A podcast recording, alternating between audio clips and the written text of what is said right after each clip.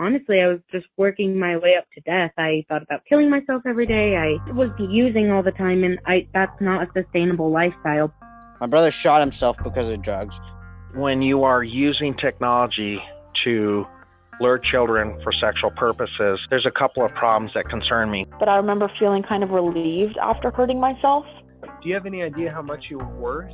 I like to say it this way great people are really built in the furnace of affliction. Our teens are navigating a world of information anarchy and increased stress and pressure. Drugs are glorified more than ever before, and there seems to be a suicide option that didn't exist prior. As adults, we are responsible to provide the help at risk teens need. Have teens changed, or is it just the world they live in that's different? Is this why so many teens are traumatized or triggered? My name is Aaron Huey, and in 2009, I opened a home for these teens with the hopes of giving them a second chance at creating the life we all know they deserve. Now I want to give parents the information that contributed to our success and to support them in navigating the at risk world. These are the stories told by the teens and the techniques used by experts to help them. Welcome to Beyond Risk and Back we used to use the term black sheep that you were the black you could be the black sheep in the family or that someone was the black sheep in the family. Um, and in the work that i do we know that the, the, the proper title for that is called identified patient. Now what identified patient tends to mean is that there's someone in the family being treated like the patient of the family and everybody else starts acting like nurses and doctors and therapists and uh, technicians and whoever this this person needs.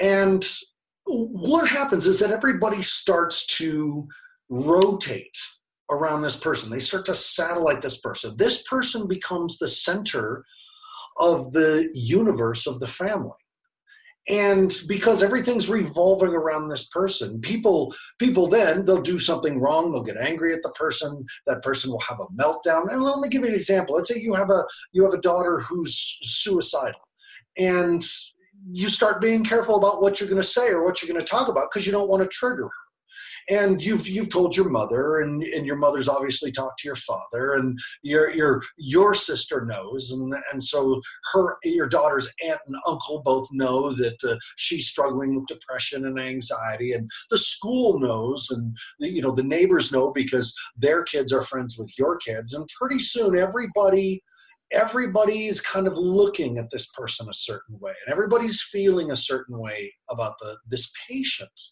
this this kid who has suddenly become a patient of a family and no one's really qualified to be the doctor or the therapist um, but certainly we're doing this because we're trying to be careful. We're trying to give extra attention. We're trying to give special notice to and we end up walking on eggshells around this person. And that's that that comes with its own set of problems but honestly that's not what today's show's about. Today's show is about everybody else. Today's show is about what it's like when a family member is mentally ill, or when a family member is a drug addict, or when a family member is really struggling with, with depression or anxiety. And what happens to the kids who aren't? What happens to the family members who lose out on connection and time because someone in the family needs special attention? What is it like being in a family when you're not the kid with special needs? My guest today currently is living in Frankfurt. Her name is Val, and she and I connected on Facebook after attending a seminar together. And she, I don't know much about her story, but what I know is that she had a sibling who struggled with mental illness.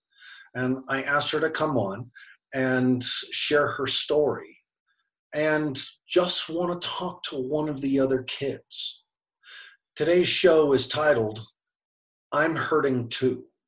My guest today is Val. Welcome to Beyond Risk and Back. Val, thank you so much. I know we're in total time difference. It's 11 o'clock where I am. What time is it where you are? Good afternoon, good morning to you, Aaron, or good evening. Here it's 7 o'clock. Thank you very much for having me with you. It's my pleasure. Uh, let's let's jump right in because I think this is a powerful experience. Because I usually end up talking to the parents, or I usually end up talking to the therapists or the professionals, or I usually end up talking to the person themselves who've struggled with with uh, mental illness or special needs. Um, but you're coming to this from a different angle.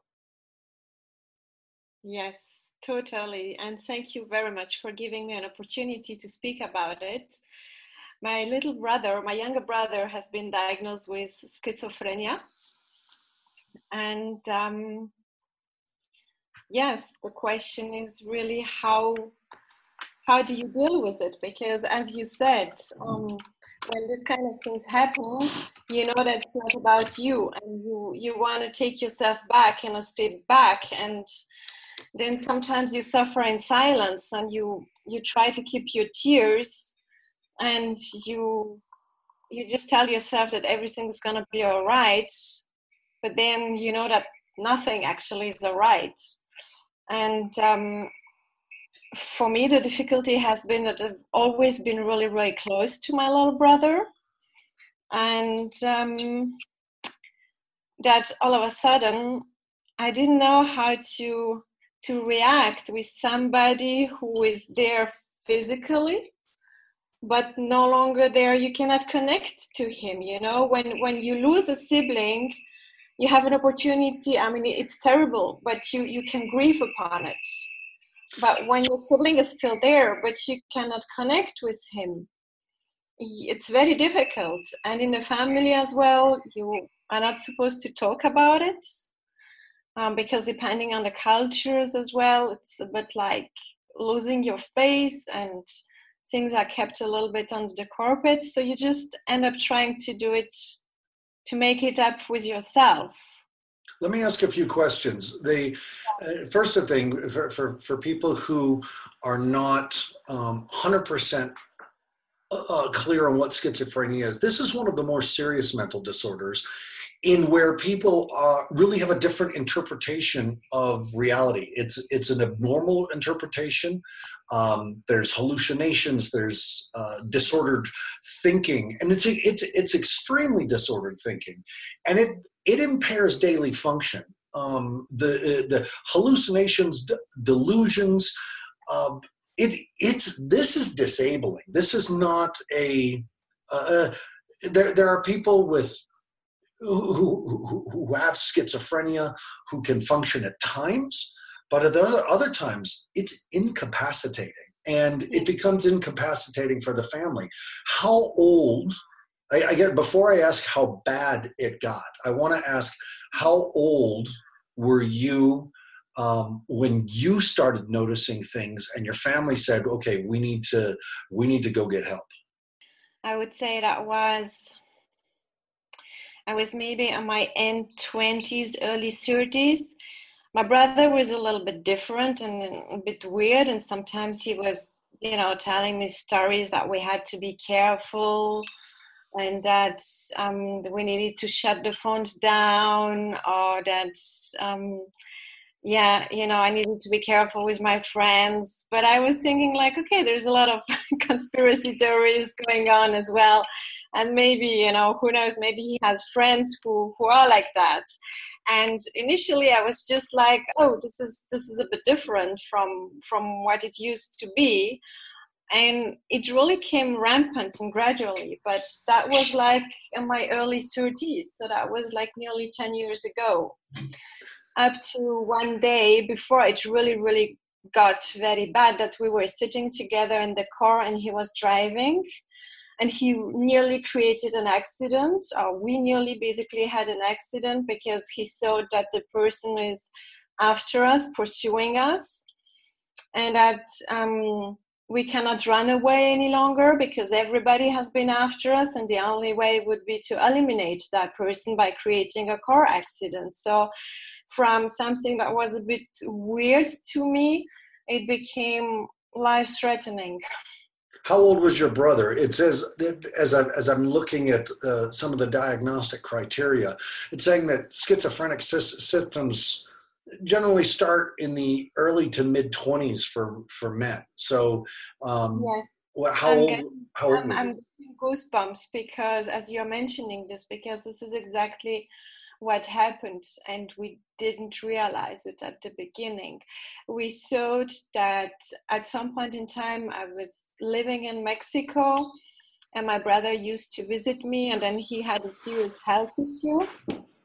And we thought like in terms of he had something called salmonella typhi where he fall in coma. So we thought that all this change in behavior were related to that incident that had happened in mexico. And initially we didn't realize that something was really really going wrong with him did he have suicidal thoughts um, often, or was it was it when the uh, the paranoia the the paranoia that comes with schizophrenia got so bad that he had to he felt like he had to take someone out or take himself out of the game so that other people yeah. wouldn't be in danger? Well, um, he never really spoke about suicidal thoughts as such. What happened is that when this incident happened in Mexico, I was the, fa- the one who found him and who brought him to the hospital. And many times afterwards he told me why why did you save my life? Why didn't you just let me die? And i couldn't really relate to that. I was totally under shock because i was myself twice in a situation that i really heavily fought for my life. So i couldn't understand how where he was coming from with this um, with this question and with this um, way of thinking but I never really related that this could be suicidal. I mean, suicidal thoughts as such.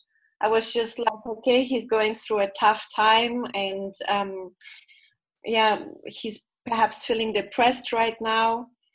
But this is when he really started talking about it.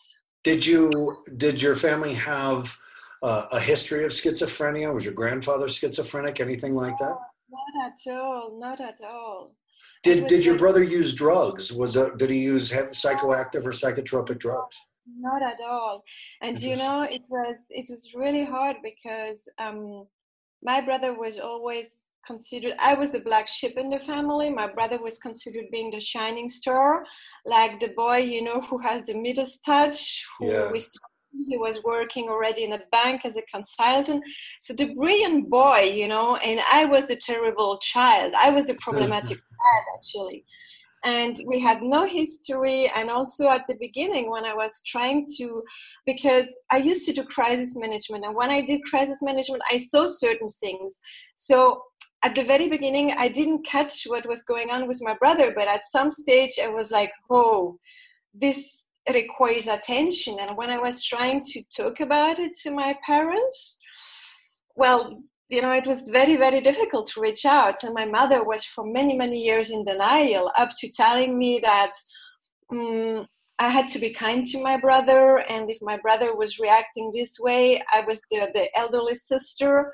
So I had to be a good role model to him and to bring him, you know, gently back on his way but at that point in time i started realizing that this was way beyond my abilities to get this sorted out. Did your your red alerts why do you think they went uh, ignored? How come when when you're working crisis management and you're seeing you're seeing behaviors that require management, you're seeing crisis behavior that requires management. This is literally your job description. Yes. Why why do you think your parents had trouble listening to you? Why do you think it was so hard to get support for your brother? Mm, I think maybe one part is, is a cultural, like um, I have mixed origins, so I'm half Italian, half North African. Um, also, we hold a French passport, but I think a part would be a cultural thing that you don't want to lose your face. Then I think the, the acceptance and the realization um, from a child which is meant to be i mean if it was me you know it was like it was expected from me because from my childhood i heard like i would end up like my uncle being a drug addict and all this stuff. But so from my brother it was like this prodig- prodigious prodigious how do you pronounce it? Star. So i think it was like there was no way. And um, yeah i think there was a lot of, of denial um, at first. And perhaps um, feeling helpless as well and feeling overwhelmed you know? Because for me a lot of things perhaps based on my crisis management background we were always told to take the helicopter view. I think that for me i was just seeing this even though it was my brother but i was just seeing this as another job. Okay. and being of service to my family you know what i mean Now you you use the term, and I want to say you use the term saving face. yes Does that mean your family was embarrassed? we don't talk and that's one of the challenges we don't talk openly in my family and i believe that when you don't have honest conversations this is when you know when taboos and when when when you have hidden agendas this is when when things can go ugly so i think that um, yes there is perhaps a, a certain embarrassment and also not knowing how to go about it, not knowing what to say to other family members, and um, yeah, just just that kind of, of attitude, like, oh, that's gonna get sorted out. But what I've learned in my life is that rarely things get sorted out by themselves. You know, if you don't take action, it's just gonna get worse and worse and worse. And now we have the situation like three years ago, we had the situation that my brother was talking to walls and sometimes just laughing, then shouting, then breaking mirrors. And I remember I was um, going to a conference to Paris and I was telling my mother, look, mother, I mean, there is something. And my mother was still telling me, you know, he does that to provocate you. And he does that just to to annoy you. And it was very very difficult for me to deal with that because i felt like you know it's there is a person in danger and you just you don't assist her. And for me as well one of my biggest concern was like back then i didn't know whether it's really um, just i mean it's already enough but is it a mental illness or is there maybe a physical ailment that is you know as well there and that is perhaps causing that mental illness. And I was the last thing I wanted was my brother to suffer physically because I saw that it's already enough for him to suffer mentally, you know. And I'm sure, like, even you know, if for us we we don't get into his will, but I have sent him many times. I have written him letters, just hoping that even if he's not able to read the letter, um, you know, and to understand the letter in full, but to feel the energy and the love I have for him, so that he knows that he's not alone. Because, like for long, for he was like hidden, and I think this is this is ugly. Where is he now? the challenge is that apparently in France, um, the laws are as such as either he will um, agree to be treated, and then he can be treated in a normal way, or he will be treated like by force. The police will come and the firemen will come, and then he's just gonna be put in um in a closed place where even my family can't access him. And I was just discussing this a few days ago with my mother, and I was like, this is ridiculous. I was like, there must be a different way because this child is always scared to be um, pursued. You know, he's always scared that. So, how is he? And he sleeps now most of the time, and he doesn't even cut his nails anymore because he's scared that you know somebody will take i mean it's crazy that somebody will take part of his nail and check his dna and manipulate something or i mean i don't know that he has what it's so wild what's going on and um and i said you know you cannot you cannot expect from a child who is completely in panic who is completely terrorized who already refused even to see family members to accept to go from his own free will to see a doctor. I mean, this is crazy. And so, what I've tried doing is I made some connection a while ago with a gentleman in Canada. So, I've tried to connect my mother with this gentleman. If there is a way or if there is a gray margin in the law, so that we can help my brother. Because for me, you cannot let him like that, you know? I mean, it's, um, and I'm willing, you know, I'm willing to do whatever it takes and when he's going to be treated i'm even willing to travel to see him if that's possible and if that's what he wishes you know it's interesting. So far we've been on our call now for about 18 minutes. And i'm guilty of this too. You're guilty of it. But we haven't talked about how you're doing. We haven't talked about how your your mom's doing. How's your mental health? How's your mom's mental health? You're you're you're talking about a level of mental illness that a lot of parents I work with are very scared about. They're very scared of their kids getting to the point where they're yelling at walls and laughing out loud and ca- trying to cause a car accidents because they're seeing and hearing and they won't cut their nails because they think someone's going to steal their DNA and I understand that because I work in a mental health facility. Hmm. But let's get back to the point of this call. How are you? Thank you for yeah for remembering and for bringing that back to me. Um, there are days that I cope very well with it because maybe that's my spiritual side and um, I I trust, I have faith. I I talk to God and I know that this is an obstacle and that we will get through it and we will get stronger.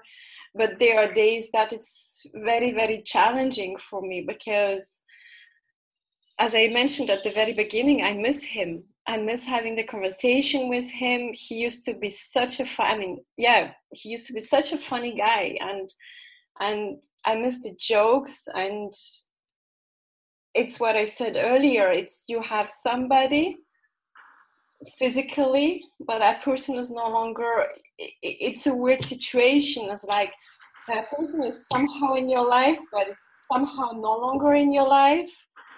And we used to do a lot of things together. We used to travel a lot. We used to yeah have a lot of experiences adventures as well and with friends. And not many of my friends like sometimes they do ask how he is and i want to talk openly about it and then i promise you aaron they don't ask a second time. And for me i feel like you know he's being forgotten and so it, it's hurting me. It's hurting me. So what do you do about that hurt? How how do you do you go to therapy? Do you seek support from people who are willing to have the conversation more than once? Mm, i will do my next speech in toastmaster on august 1st about it. It's called having an honest conversation.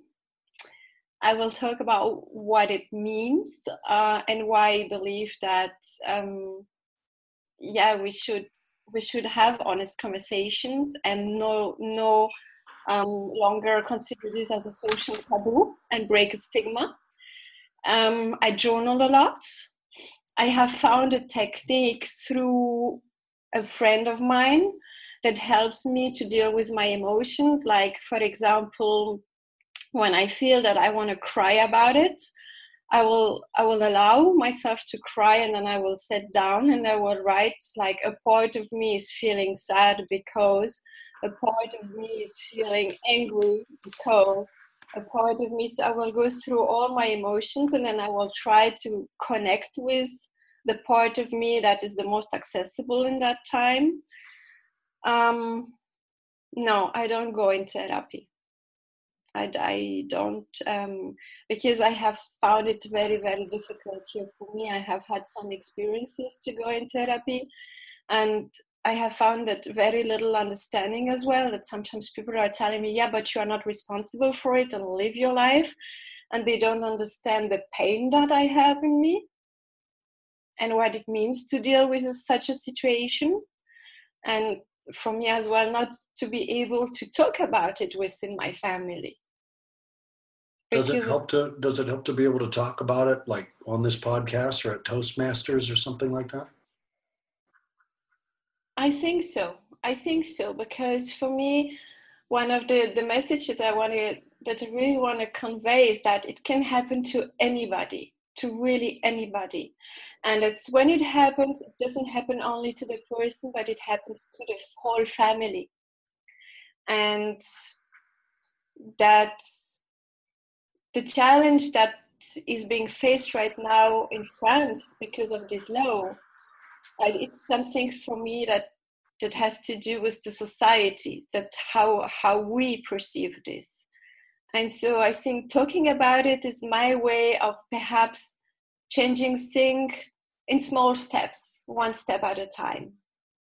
And i have learned as well i used to keep everything inside of me but i've learned as well that when you have the courage to express yourself sometimes you it reaches out to people and then other people who face the same situation will open up and then maybe you find new buddies you know and you can talk about it and you can share experiences and help each other In Al-Anon um, and AA and NA in recovery programs and in ours as well, we have a saying that we pass on to parents and the kids.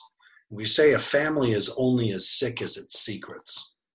And as you're talking, I can't help to think that, and, and you're talking about a cultural thing too. You're not just talking about your family, you're talking about a cultural experience that the, the sickness is not that everybody's got the illness. The sickness is that everybody is dealing with the illness and no one's talking about it. No one's getting the help that they need. I can say that in America, it's it's much more acceptable to go get therapy. That- That's something that that is very common for us. That's something that uh, there's a lot of therapists. There's a lot of uh, people who use therapists. And when your kids are struggling, when you have a family member that's really struggling with mental illness or any type of dysfunction uh, that's causing pain and suffering, getting therapy about it is not so. Uh, it's not looked down upon. However, it's very expensive. Insurance companies don't want to financially support it. So let's say you and your family, let's say you and your mother decide to go talk to someone about this. In Europe, does the healthcare system allow to for this, or do you have to pay for this out of your own pocket, or is this something that's covered? Mm, No, um, at least in my case, I I have a private insurance, and I know that I would require to go to get an assessment, but normally I would get a minimum amount of sessions paid and covered. And as far as I know, in France, the governmental um, health insurance would take care of it. I think it's really more um, I was thinking while you were talking about it because I I follow a lot what happened in the US and actually I learn a lot from the US and I think it's much more the taboo that you think that when you go like they say you know like that when you go to a shrink there is something wrong with you.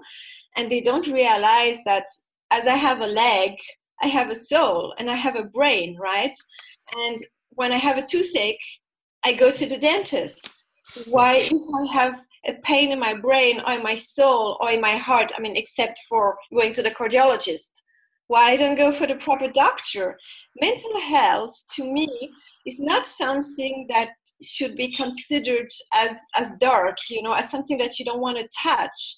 It's part of the health. To me, if you want to be healthy, it has to be physically, emotionally, mentally that's to me being in optimum health Well, I I 100% agree, and I think that's where the the stigma is changing, um, at least here. And it's uh, for some there there are some subcultures here in the U.S. that still struggle with it, and certainly the older generation.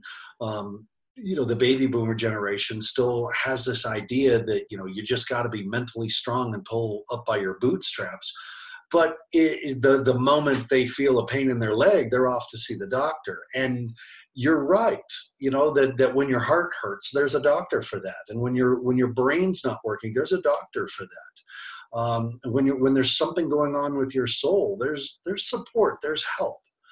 So, what about your mother? How are you? Do you look at this family member and say, okay, well, I guess they're stuck in their way, so I just gotta take care of me? Or are you still trying to rope her into getting support? Oof, that's been, thank you for giving me an opportunity to speak about that. That's been a long journey. I mean, I've gone through a whole range of emotions from writing her letters, being super angry at her, then trying to understand her her point of view being compassionate with her. And then the workshop that you mentioned played at the beginning of our conversation played a big part as well for me in trying to open my heart more towards her have more compassion but at the same time get things going. And i also found the courage to speak up towards her and to really tell her, you know, um, with all respect, this is what I feel, this is how I feel right now. And by you doing that, in relation to my brother, but also towards me, um, I feel not heard, I feel not seen, I feel disrespected. And my mother has this tendency to withdraw um, and she will just ignore my messages, my letters, everything. And then usually she will call me a couple of days or sometimes even weeks later, uh, as if nothing have had, had happened. And in the past, I would just accept it, and now I don't accept it. I I'm more assertive. I I confront her with things in a very respectful and loving manner but I don't allow this to go under the rug. this is this is what I mean when I when I say that um, it begin how this type of thing can have, can affect the whole family. If if two people, and I see this with parents constantly, if two people don't share the same view about treatment, care, conversation, support for someone else in the family, suddenly the entire system breaks down. And what we know is that when mental health issues take place, the system must be strong because your brother's system is dysfunctional. That is that's that's that's a nice way to say what's going on in his brain chemically, what's going on in him emotionally. His system has broken down. His brain is failing him in a way that's allowing him to exist with the rest of us, with the way we do the world. And for him to have the type of help and support that he needs, not only do mom and daughter have to agree, but the government has to agree, and the healthcare system has to agree, and the neighbors have to agree, and the police have to agree. Everybody's got to find a way to at least some sort of common ground. Yeah and that's if, if one person's off the whole system can break down. And that that really contributes to the feeling of helplessness. Absolutely. Thank you aaron for pointing that out. And for also i really appreciate our conversation because it's giving me so much strength right now. And one of the things maybe that i would like to add because you brought it to an extended environment but one thing that i have observed as well which can be highly, in my opinion, detrimental and damaging are some support organization. Like at some point in time, I managed to get my mother to contact a support organization. I mean, I didn't get give her the address. She figured out it on her own. And then she, I don't know what happened, but apparently the, the conversations were so horrible that she, she got completely stuck. And I felt like drawn back a hundred years and that all the work I had done was kind of demolished in one conversation. And apparently the support organization sometimes I do I, I can appreciate that there is a lot of pain. Also within other families share uh, I mean um, with what is going on. But I think just to share and to amplify the pain is not helping. Is not helping those family members who are seeking help and is not helping those who are affected. I, I hope I express myself clearly. I mean, it's easy to follow what I'm trying to say. No, no, you're you're very easy to understand, and and what I'm getting from what you're saying is a lot of what I heard people hear people when they talk about having an experience with a therapist or experience with a church or experience going into the 12 step programs like AA or NA is that they go in and the experience, the healing experience, um, this this thing that they tried didn't work yeah, my and, mother was traumatized. Well, I'm, I, without a doubt, without a doubt. You know, in the 12 steps in AA and NA, which is the most popular way to deal with alcoholism and drug addiction, it is, it is, it is one of the most popular ways to do it because it's free, because it has a long history of being able to help people, because it creates incredible support communities. But there is a term called the 13th step because there's the 12 steps, but there's also the 13th step and that's where uh, men try to pick up women uh, who are very vulnerable in an extremely vulnerable state and have a very uh, short-term physical relationship with the person which makes it worse and you know as well as i do and, and i and i have to say val i think you said it earlier you said you had a bad experience with a therapist and i there are hundreds of thousands of therapists out there. There are hundreds of support networks out there. And at some point, if we say, well, I went to that group and it was so bad, does that mean that the treatment's bad? Does that mean that the healing's bad? Does that mean that that group was bad and you just got to find yourself another group? Does that mean that therapist was bad and you got to find another therapist and you keep searching until one works? Exactly. But we do see it often, especially working as a as a treatment center. If somebody has a bad experience in a treatment center, suddenly all treatment centers are bad, and that's just simply not the truth. But it's trauma on top of trauma. I have no doubt, and I and listening to the pain in your voice when you talk about your mother, I have no doubt that your mother is in tremendous pain. I am sure this woman has cried herself to sleep and cried herself awake, just mourning the loss of her son and the strangled relationship with her daughter. And yet, at some point, we have to realize that what we do, what we're doing, what's happening is not helping. We're still sick. The family is still sick and it takes a, it takes a it takes a big healing this is tough this feels talking with you and i know parents and teachers and uh, are, who are going to listen to this and i want to remind the therapists and the counselors who listen to this program this is what we're talking about when it feels like our clients are in a no-win situation. They've had a shitty experience with a with a former therapist. Their home life is coming apart because people are disagreeing on how treatment goes. They've uh, uh, they've lost a family member. Their entire life is centered around someone who is dysfunctional, not sick, and thinking abnormally. And then we're asking them to do what? Give up their current paradigm? That, that's to a brain in crisis, everything looks like a threat. So I can imagine to your mom, whose brain is in total crisis, feels like anything could make this work. Everything will make this worse. Yeah. And I have as well, in all fairness, to say that for my mother, uh, I think she's completely overwhelmed because she's from a different generation, a different culture, she's taking care of my dad who has Parkinson as well. So it kinds of she's carrying it all alone because my dad is in his own little world when it comes to my brother. And I can understand that for her it's very, very challenging. Well look, let's let's just be purely honest. There are very few people in the world who are qualified to deal with someone like your brother. Yeah and I can appreciate also we have different personality. Maybe from me, due to my background and what I've been through in the past years, I'm this kind of we're not gonna give up. If we have to make a thousand phone calls, if we have to go through Canada to get back to France to get the solution, we're gonna do that. but at the same time, it's exhausting. I mean, I have to admit as well that because you asked me how I feel, that especially in my case, I have to look after myself because I'm just coming out through seven years of a heavy medical problems.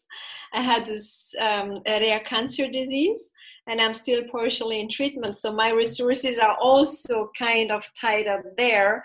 And yet I want to help my brother and I want to invest as much time and effort and energy that I have to get this moved forward. But sometimes I just feel myself as well that I reach my limit, that I reach my limit because you asked as well, um, our podcast is about I hurt too, and is that I really reach my my limits physically and emotionally to go into that battle as well.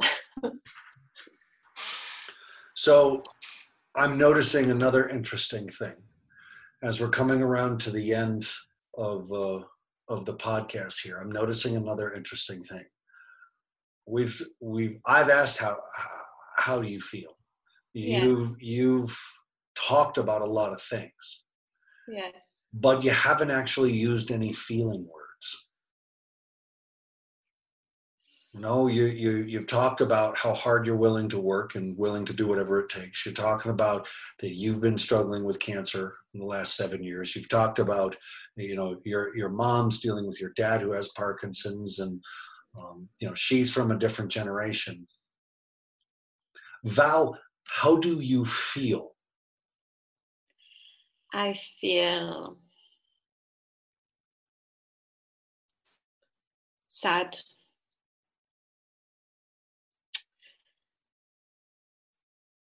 I feel hope as well.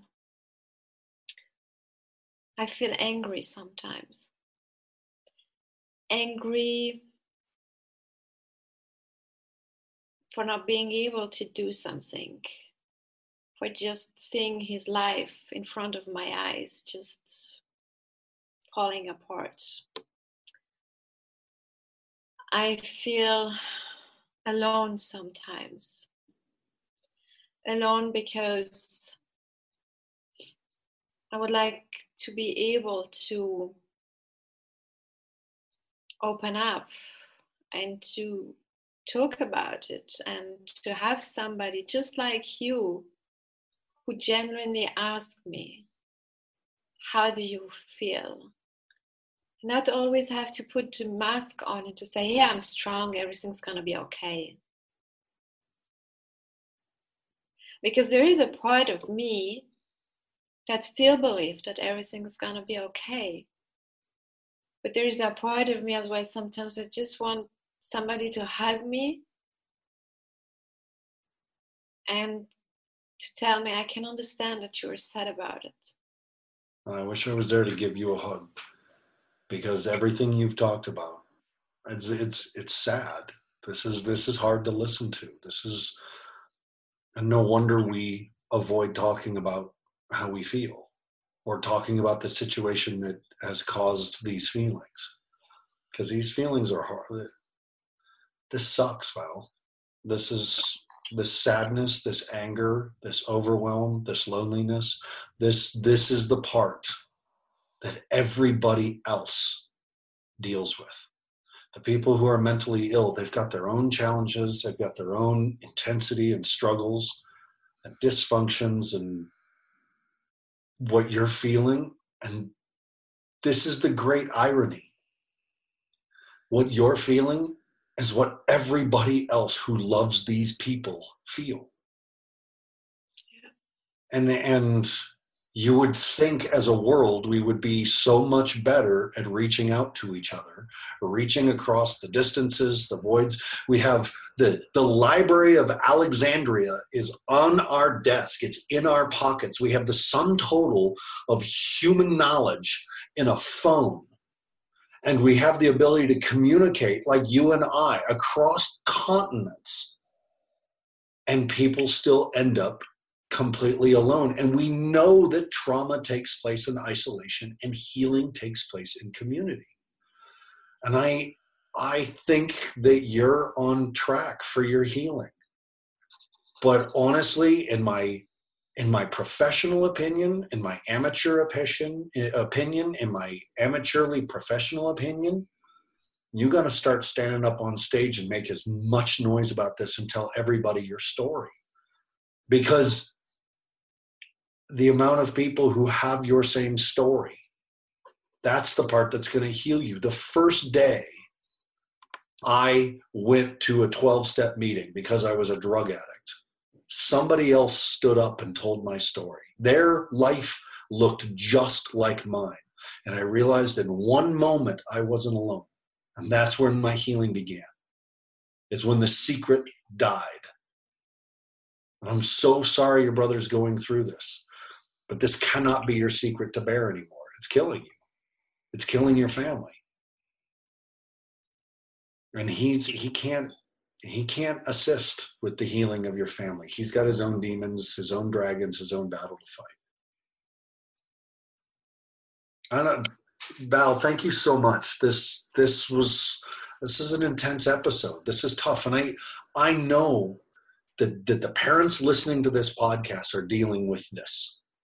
You have put into words what all of my podcast listeners are dealing with. It's why they listen to this podcast is that they're looking for help because they feel alone.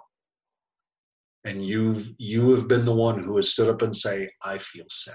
I feel angry. I feel alone. So thank you for the amount of courage you showed today. Aaron, thank you for giving me the opportunity to be a guest on your podcast, to have this hard, sad, tough conversation, but beautiful conversation as well with you. Thank you. Stay on the line with me for a second while I sign off, okay, Val? I I hope that I hope this lands because, folks, you know what I'm going to say next because I say it at the end of every single show. This is why you have to take care of yourself first, and you take care of your adult relationships second, and then you take care of your children. Because in that way, we do our best work for our kids. This is why taking care of ourselves and taking care of our adult relationships. This means that you're exercising, you're eating right, you're you're you're doing something for you because you have spent so much time giving to these people in your life who are struggling. You have to give to you. And you have to start to nurture these adult relationships. And I'm not just talking about the marriage, I'm talking about your friendships, I'm talking about support groups, I'm talking about the other adults in your life your connection, your tribe, your clan, your community.